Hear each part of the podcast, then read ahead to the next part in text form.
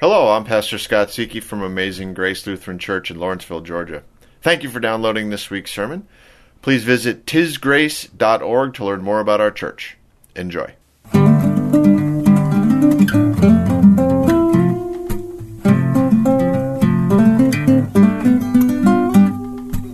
First off, I want to introduce you, I want to introduce you to something. This is my Bible. I don't know if some of you have seen it before. Some of you probably haven't. Uh, but this is it. Um, I've had this Bible for about 20 years. And uh, I have other Bibles, but this is mine, which is kind of a funny distinction. But nonetheless, of all the Bibles I have, this is the one that is most mine. It's not the one with the most sentimental value. Um, my grandmother got me one, and she's since died, and she wrote her name in it and put a Bible verse on the inside, and it was leather bound and had my name embossed on the cover. That's probably the, my sentimental favorite Bible. But this is the one that is mine. It is a new revised standard version of the Bible. Okay? Now, the, this, is, this means that it is the sequel to the revised standard version, which was the sequel to the standard version. I'm not sure how many different adjectives they can come up with you know, uh, I'm not sure what the next version will be, but there was a revi- there was a standard version, and then people revised it, and then they revised it again, and they called it the New Revised Standard Version. This is the one that I got when I went to seminary. It was kind of funny because when people find out you're going to seminary to be a pastor, they're like, "Oh, let's get him a gift. What should we get him? let's get him a Bible, right?" That's what a pastor needs. A pastor needs a Bible. Nobody ever stops to think maybe the reason you're becoming a pastor is because of the Bible, and you might have a few already. And then you get there, and the first thing they say is, buy a different one. So thanks, guys. Uh, but it's the new revised standard version. This is the version that we use for our readings. Um, it is different from some of the other ones in the sense that the new revised standard version has words that are more accurate to the original Greek and Hebrew. Okay? And other versions will be perhaps a little less accurate. The thing about that, though, is that the people that wrote in ancient Greek and ancient Hebrew, they didn't, if you translate it literally, it doesn't look like a sentence.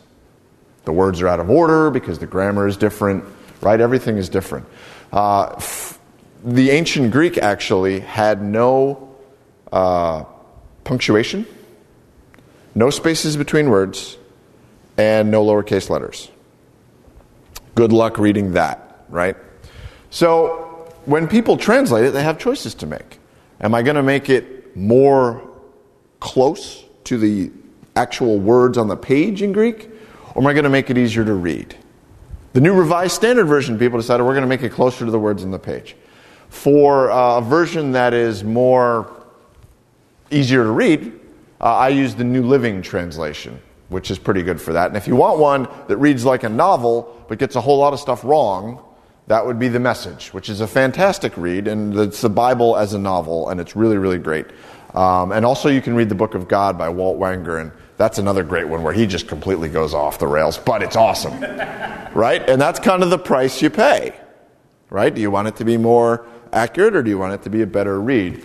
I use the New Revised Standard Version for my Bible studies because I'm studying, and I want it to be closest to the actual words. This is a study Bible. It's not just the words of the Bible, but it has notes in it. So, uh, what that means is that it's, I mean, it's got all kinds of stuff. It's got chapter introductions, and at the end, it's got maps, and it's got an index of words. Uh, the thing I really like about it, though, is that uh, on each page at the bottom, it's got footnotes. The ancient Greek and ancient Hebrew I don't think footnotes had even been invented yet. I'm not sure when footnotes were invented, but it was later. So, what that means is I'm reading along and I see a quote. Like it says, you know, there's a quote from the Bible. It says, as the scriptures say, like we had this last week. It said, as the scriptures say, and then there was a quote from Habakkuk. Well, my Bible will have a little footnote, and it'll tell me what that Bible verse is, so I can go back and I can flip to it and I can read it. Or if there's a historical place, it'll tell me a little about the place or if there's a group of people, it'll tell me a little about the people. It just gives kind of more information and helps me understand what's going on. Uh, that's another reason that I really like this Bible. And uh, the, the other reason that I kind of really like it a lot is because it's got something in it called the Apocrypha. Now, the Apocrypha, you know what the Apocrypha, you know what that is? Some of you know what that is.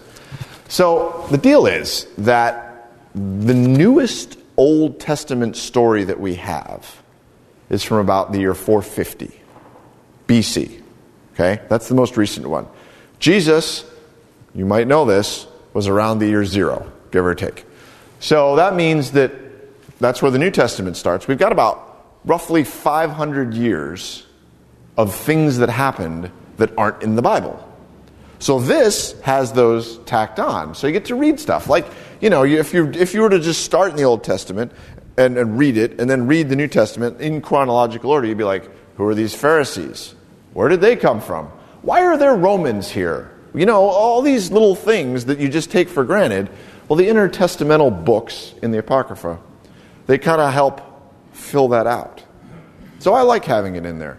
Um, and I like, I like the fact that, that I can research that. But I don't treat that the same as the rest of the Bible. The reason for that is because Martin Luther didn't treat it the same as the rest of the Bible. Martin Luther actually removed those books. Those books were in Bibles at the time of Luther. But Luther said, no, no, we're taking these out. So if you buy a Catholic Bible, did anybody grow up Catholic?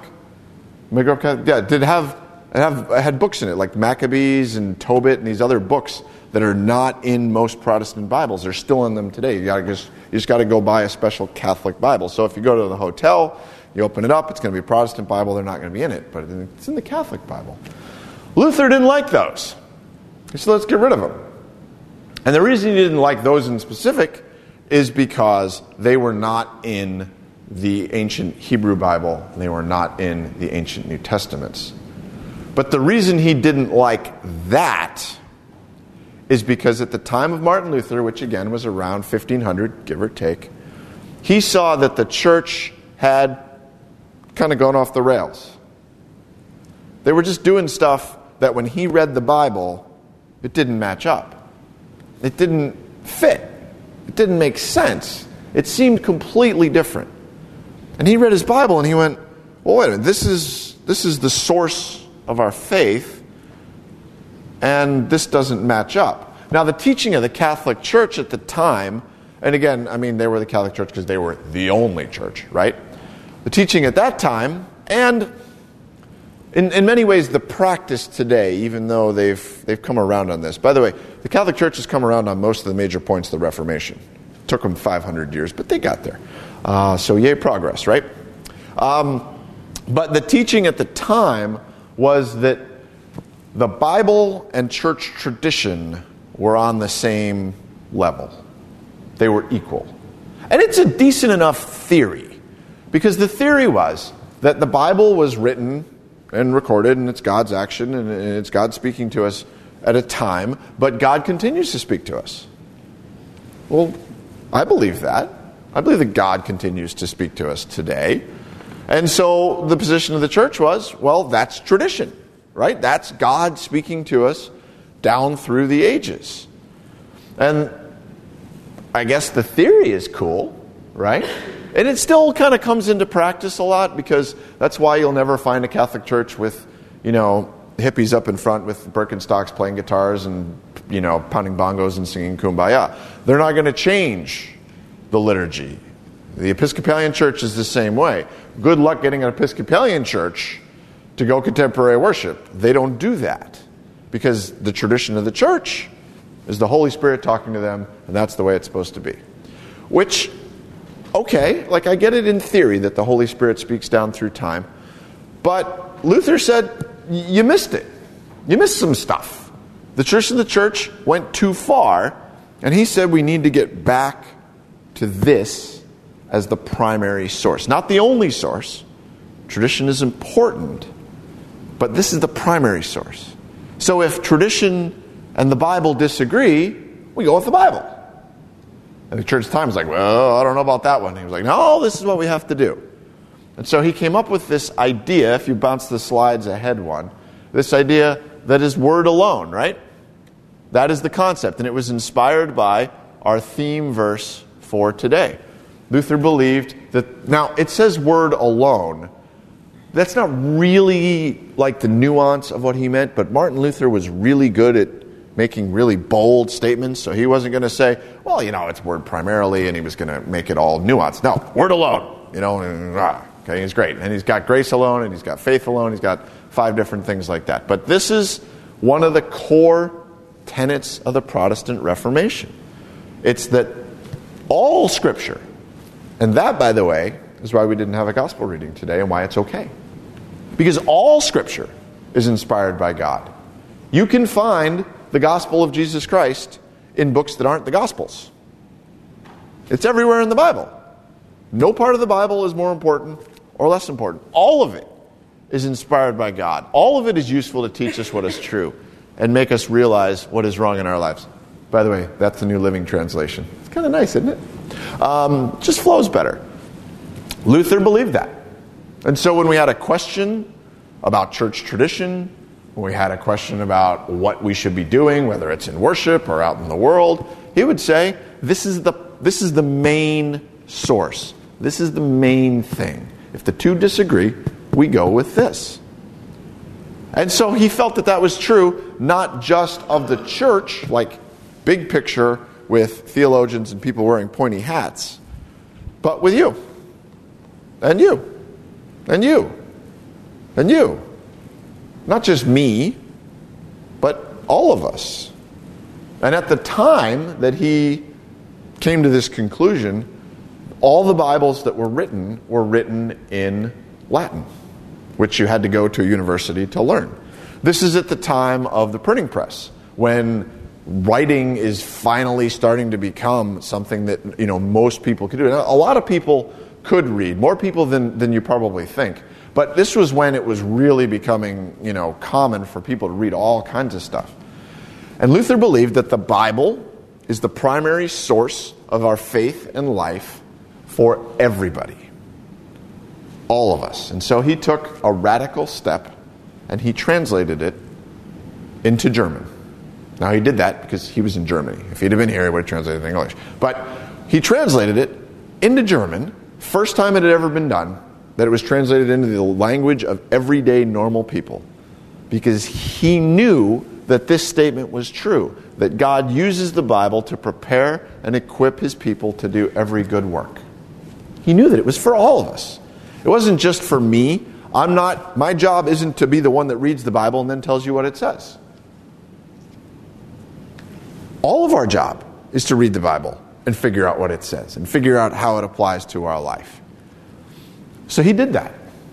And that's why I still have this Bible. And why it's okay that it's got duct tape on it. I mean, I love this Bible. It's fantastic. Now, don't get me wrong. You know, if it blew up in a, you know, bizarre accident or something, I'd be sad for about 15 minutes, then I go and get another one. It's not like, you know, I've got this big emotional attachment to it. But this thing has been read, you know, and some people get uncomfortable with the idea of a Bible that's kind of torn up a little bit. And look, it's not like I tried to mess it up. You know what I mean? I, I didn't. It's not like I'm using it for a coaster. Um, but this Bible has lived its purpose. This is the purpose of your Bibles at home. They don't exist to sit on a shelf. They don't exist, exist to look pretty. They don't exist to be sanctified and blessed and treated as relics. They exist to be read to be read by you, to be read by you to others, to be read by others to you. They exist for us to read God's Word, to learn what is true, to make us realize what is wrong in our lives, to be corrected, taught what is right, and to be prepared and equipped to do every good work. In other words, this is the best tool we have to grow in love and love by serving. Use it. God loves you. So do I. Amen.